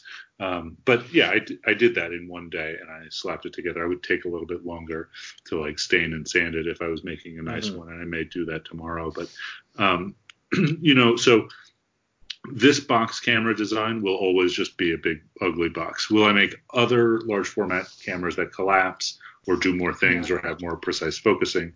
Absolutely. But this one's just going to stay as like the simplest thing, the cheapest thing I can sell in a flat pack kit to somebody. Right. May and not have a wood shop or like, I want them to be able to do it with glue and tape. Right. Yeah. And paint bright yellow and orange. Whatever absolutely. Color you want. Bright yellow and orange. I've just said it. Okay. So, Nick, what have you been up to?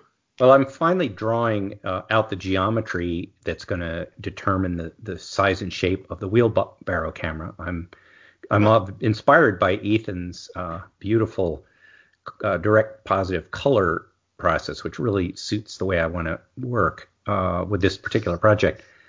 I have already got the lens for it. It's this big, giant, process lens, Nikkor 610 millimeter process lens, and that thing throws a 40-inch image circle, and it throws it on a surprise. I mean, 610 millimeters isn't that deep, so the camera ends up being a big square that's relatively shallow. So as far as using this as an Afghan camera, it doesn't really work because I can't even get a tray big enough for the film inside the camera, unless unless we do the idea of tipping the film holder and using it as a tank, and that's probably a good idea for that first stage.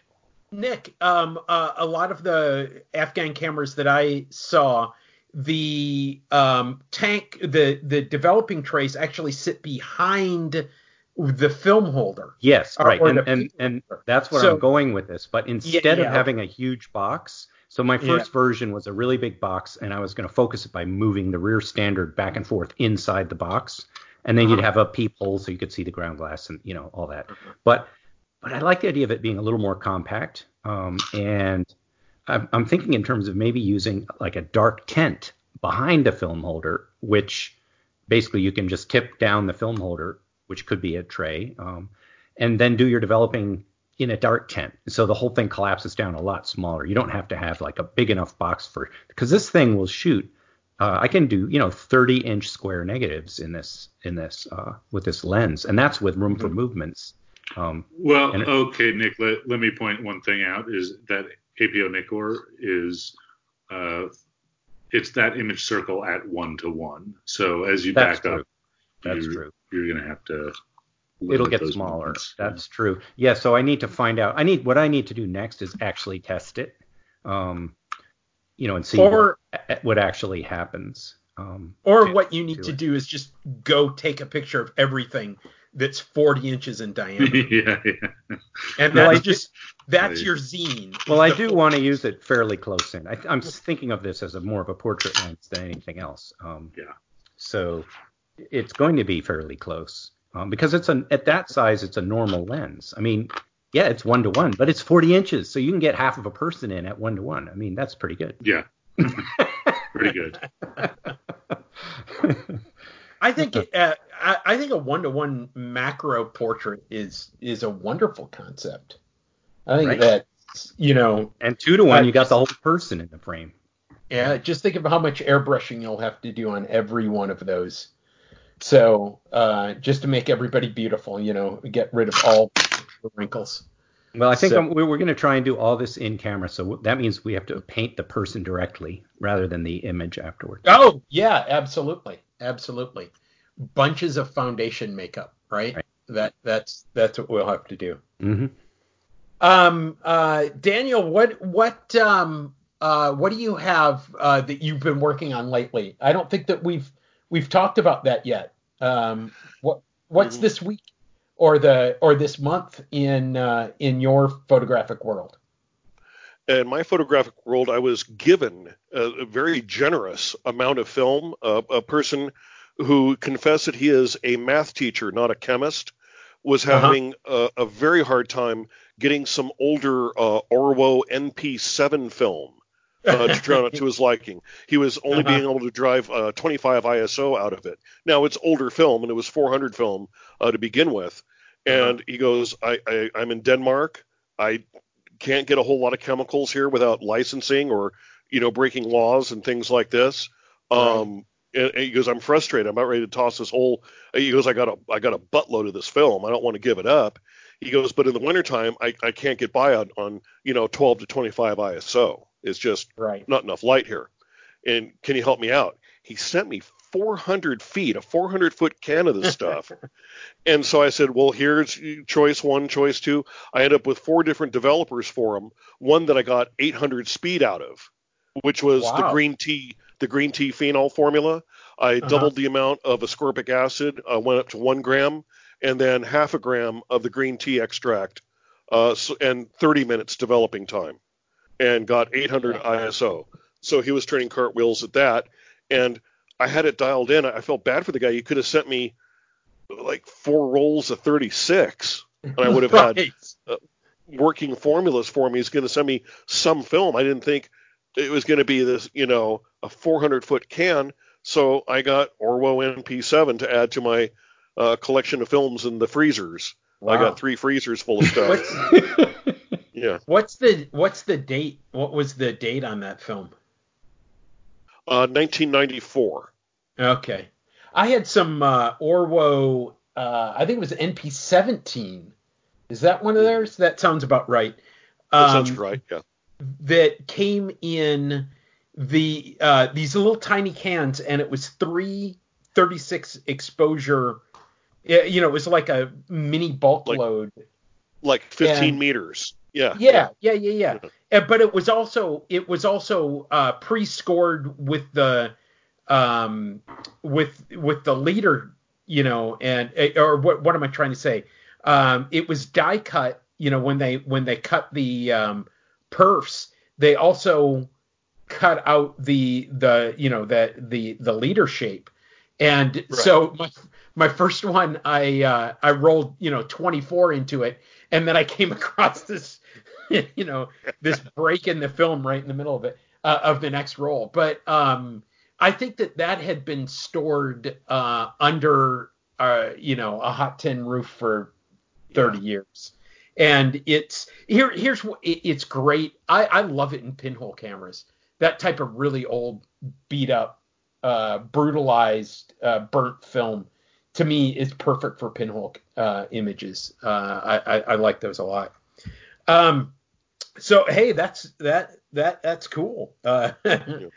So let's anybody else before I go on to my week? Okay.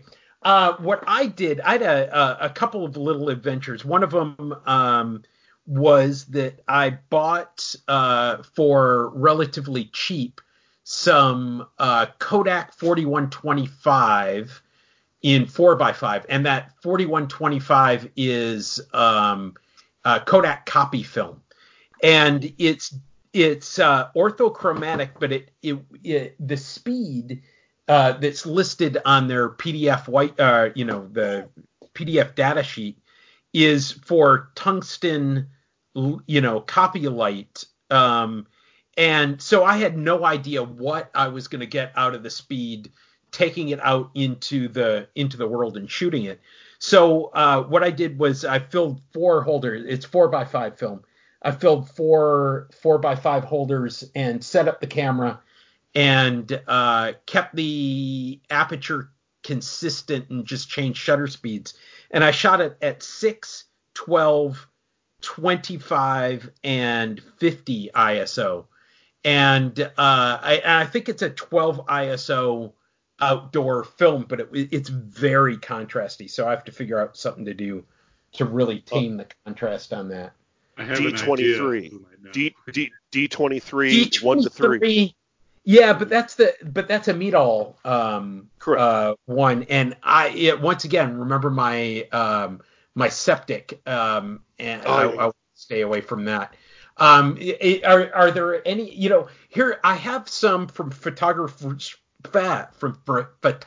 Formulary, some TD3, because I have a whole bunch of technical pan with that. Do you guys think that would tame that, the contrast on that?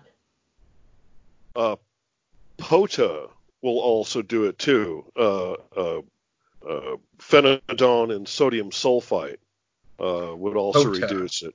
Yeah. Okay. POTA. POTA. Yeah. Okay. Yeah. You lose 1 stop of speed though, so if it's already low speed film, that's going to be a hamstring, or you'd be sitting there longer on the tripod on that. Yeah, but so that will give you good continuous tone. Yeah. Yeah. Okay. I'm not going to shoot that handheld. I mean, if it's ISO 12 to start with, and that's a 4x5. I'm pretty much married to a tripod with that thing anyway. So so thanks. Yeah, that's I'll look into that. So my other thing was I've been mentioning the last couple of shows that I'm designed a 6x12 3D printed camera, and I think I had just put it together for our last episode, but I had not gotten. I had to kind of kludge it back together, and I shot a roll. And it doesn't have any light leaks, but I think it does have some light bouncing around in the cone, and I'll talk about that in a second. But so I finally was able to print the back. I have the back on it, and it's running just the way I want.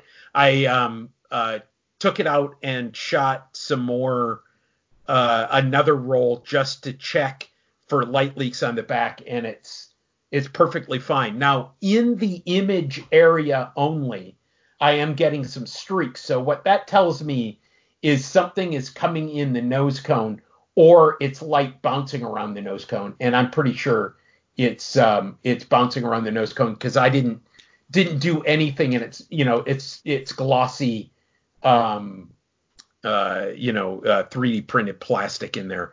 So I need to go in and paint it matte, or just spray rubber or something in there. So I'm really excited about that. I had originally thought of this as kind of a one-off camera. It's just this is mine, and it's one-off. But I am considering making the files available on that. So here's something I'm going to challenge our listeners on. If you are at all interested in files for, I'm not saying I'm going to send them to you. I want to hear from you guys as to whether this is something that you guys are interested in. Are you interested in files for a 6x12 camera? Now I'll have to figure out what to do for for different nose cone lengths. I'm interested. Okay. No, you're not a listener. You never listen. You aren't listening right now. You're not listening. Oh, okay. Yeah. Still interested. Yeah. Okay. Yeah. Nick, what's your lens that you want to put on it? What do you recommend? Well, right now I have a Fujinon 65 f/8, which is, it's wide. I got a 65 Optar. It's a little tiny one. It's not the greatest. It's not the greatest lens, but it would be easy to use. Well, just if I can look up what the flange focal distance is, I can do you one. I can measure it right off of a Sentry graphic with it mounted on it. So. Okay, and I have this thing set up for an M65 helical, so you'll have to source that. I have one. Or you'll have to source it from your drawer. So anyway, if you guys are all interested in that, get a hold of me at graham@homemadecamera.com, graham@homemadecamera.com. And, I just want to gauge the interest and see if this is something that other people are really interested in. So, anyway, that's what my week's been.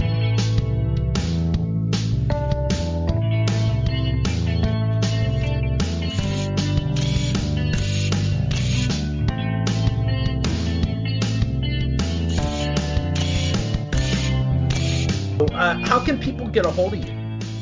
I am approachable on Facebook, so it's daniel.keating.tucson.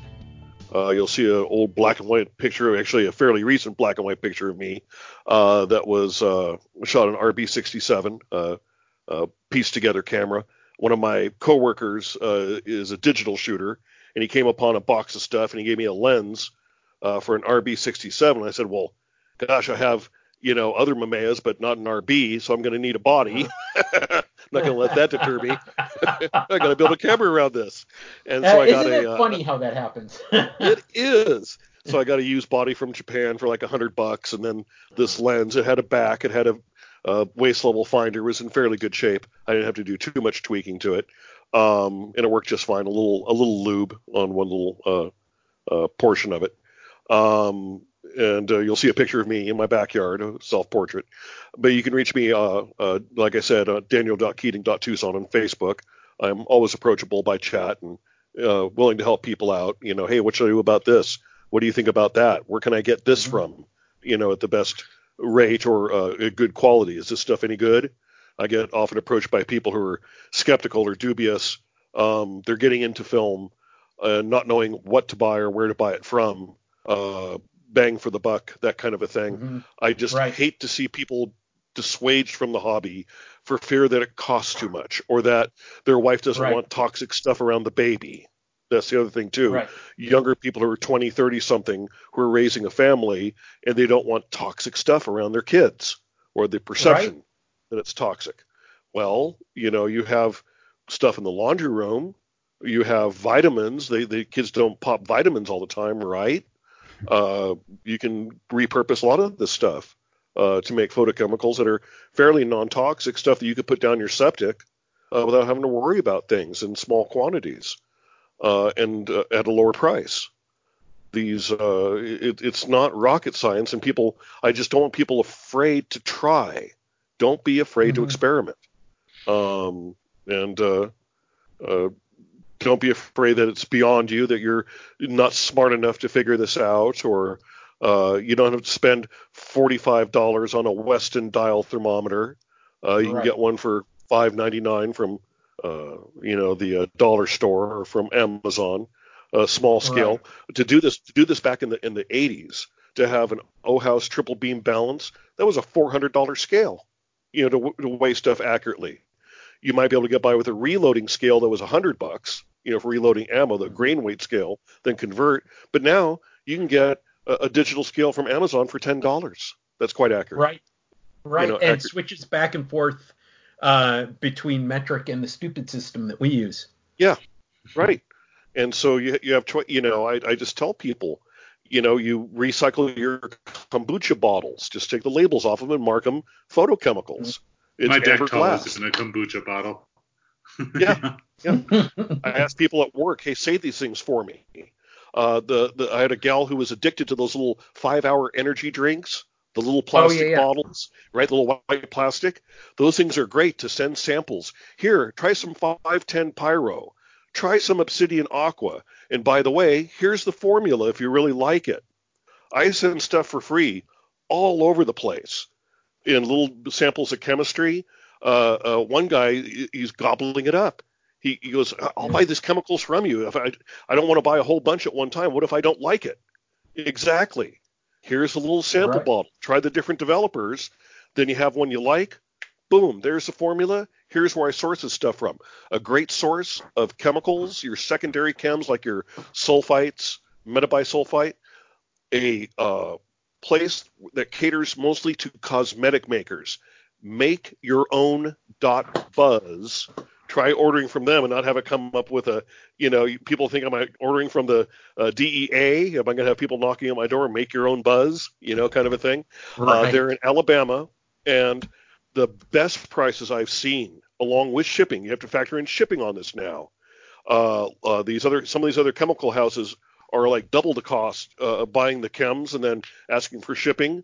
They get you on double on this stuff. But this place is in Alabama, and half the price of sodium thiosulfate, for example, to make your own fixer and such, than photographer's formulary. And not to be bad about photographer's formulary, everyone has to make a dollar. We're not communists here. But, when you're looking at buying stuff in bulk, sodium sulfite was like $4.15 a pound. It's really inexpensive from this outfit. But all your boric acid, sodium sulfite, metabisulfites, sodium thiosulfate, they just don't sell developing agents. You'd have to order your hydroquinone, Metol, pyrocatechol, anything else from either ArtCraft in New York, eBay dealers, or formulary as popular outlets for the mainstay developer agents, as far as I know. All right. Yeah, I'm looking at that. It looks like they've got tons of stuff. I'm just imagining that you would have a big suitcase with a lot of little compartments, and you could be, like the pharmacy guy that shows up with all the little samples. Well, with those little bottles, I can be Santa Claus. I can give it away. I have drawings. I get people to, comment to like a post on like the Darkroom group or analog film photography, and I have a little spin wheel, one of these little. Internet, enabled random spin wheels. I put everyone's name that likes the post. Hey, like this post. I'll put you in for a drawing for 100 mils of 510 Pyro or Obsidian Aqua, developer that you really can't buy anywhere that you have to make yourself. That's the whole thing. Get people the idea, make this yourself. Mm-hmm. You get better quality developer at times and less expensive, and it has longevity. It doesn't go bad, in a period of time. You don't have to mix a whole gallon at once and pour half of it down the drain because you didn't shoot a whole bunch of film. Right, or wonder if it's expired or not. Like, do you guys use this is kind of brown, which I do. Right. And people are very paranoid. I get a lot of static when I tell people split the batch, weigh out 8.2 grams. Of D76 and use 1 to 3. Oh, some of that magic powder will be in one end of the baggie and you'll have uneven development, or like the person who commented earlier that the stuff went bad, got to the powder and it turned brown. Yep. And that's going to happen. I ran into people who said, throw away your old film. Don't even bother with old film. Throw away that old developer. Don't listen to this guy talking about splitting batches and use the right developer for the right stuff. So what did I do? I took a roll of film that was expired in 1952. I took a can of Dektol developer that was dated 1951 with the sardine can turnkey. Right? Okay. I opened it up. I extracted 1.9 grams of that Dektol, and then developed that roll of film, that 68-year-old roll of film in there, and presented the results. And I said, so you're going to tell someone to throw this away? Yeah. So that did remind me of one question in all of this. Are you using Tucson water to mix these chems, or are you buying distilled water? No, I'm using Tucson water. The only thing I use distilled water for is anything that's going to be hanging around a while, like when I make my my benzotriazole, because I only use 6 drops of a 1% solution for a roll of film to cut down on base fog. So that chemistry is going to be hanging around for a while. I'll use distilled for that. I'll use distilled for part A of my Obsidian Aqua, again, because you're using 1/4 mL for a roll of film. So a 50 mL bottle does 200 rolls. Wow. And, you know, what's 12 grams of pyrocatechol and a gram of sodium metabisulfate? Pennies. Right. It's less than a penny a roll. Wow, cool. So, yeah. Extra chemistry that comes with the Tucson water isn't really a problem. Then it's no, it's that's the secret. It's hard water. The water here is so hard. We're like the kidney stone capital of the world. Oh, I know. So, and your hot water heater makes these loud stomach noises all day long. And yeah, we have that sound here. So, is there anybody you want to shout out to? Anybody? Anybody who's also in the game, or anybody else? Renee Smits, is he in our group here? He's I don't know who he is. Yeah. Yes, he's on my list of people to reach out to. Right, his craftsmanship, like when I built my pallet pour boy. And I made my folded bellows out of the 97-cent sheet of construction paper from Walmart and hockey stick tape. And then I saw his making of bellows. And I'm like, yeet, you know. And I sent him a thing. He goes, this is fantastic. He goes, he's looking at mine, saying it's fantastic for its simplicity that someone could go that low and get results. That, you know, obviously it's not going to last for 100 years, not like the things he's making, you know, kind of a thing. But someone who just needs a camera in the moment, you know, can experience that joy. But he's, you know, I look at some of the stuff that people crank out that have the nice woodworking tools and the laser cut, 3D print, thousands of dollars worth of equipment, and it shows in the results. To the people who are true craftsmen out there versus me with my lowest common denominator.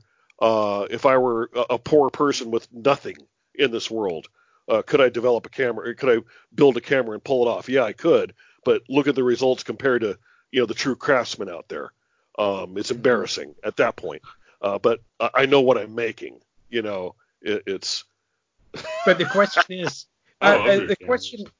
The question I always ask at that point is, what's the quality of the image? But the other thing is, I also believe that beautiful cameras beg to be picked up and taken places. So there are a couple of different, you know, viewpoints on that. Right. Like, don't take your Leica to the beach. Well, if you want beach sunset photos on a Summicron, you can take the Summicron lens off and screw it on a Zorky. You know, kind of a thing, and not to worry about getting sand in your Leica. You know, yes, you have an old Fed.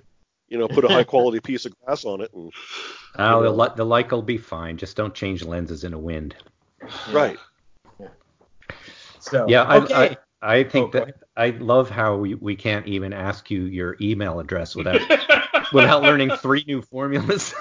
Yeah, I think the email address is very simple: Keating KEATING. .06@comcast.net. So I'm still the same old Nick Lyle on Flickr and Avi Nick on Instagram, and I avoid my own Facebook page like the plague, but I am active on the Homemade Camera Podcast Facebook group, which is where people seem to want to gather. And now I'm all hooking into the ones that I learned about through Daniel and Ethan that are more about developing and processing as well. Nick at HomemadeCamera.com. Oh, almost at it. And Ethan at Homemade Camera and Graham at Homemade Camera. Cameradactyl.com and Cameradactyl on YouTube. And yes. Hey, I want to say one thing.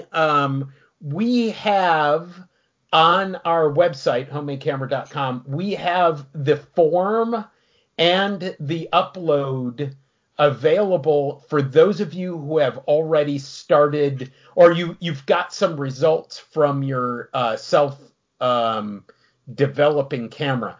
Now, this will not be due, when did we say? February? I don't know. March? April 1st. April 1st. That's when it's going to be due. I would I think we should do a zine of those. And so there's a little permission there to allow us to use the images in a zine. And if you don't want to note it, if you want to just tell us about it as a way of communicating your cool thing with us, way cool. So will we get our self-developing camera zine in a light type bag and have to dip it in Dektol? When I was a kid, they had those secret ink things, you know, where you had you would write and not know what you were writing with one pen, and then you would have to develop it with the other pen. So that's and I'm sure by the time we're at that point, Dan will have a formula for us to. Yeah. I bet he does. He probably does already. Yeah, absolutely.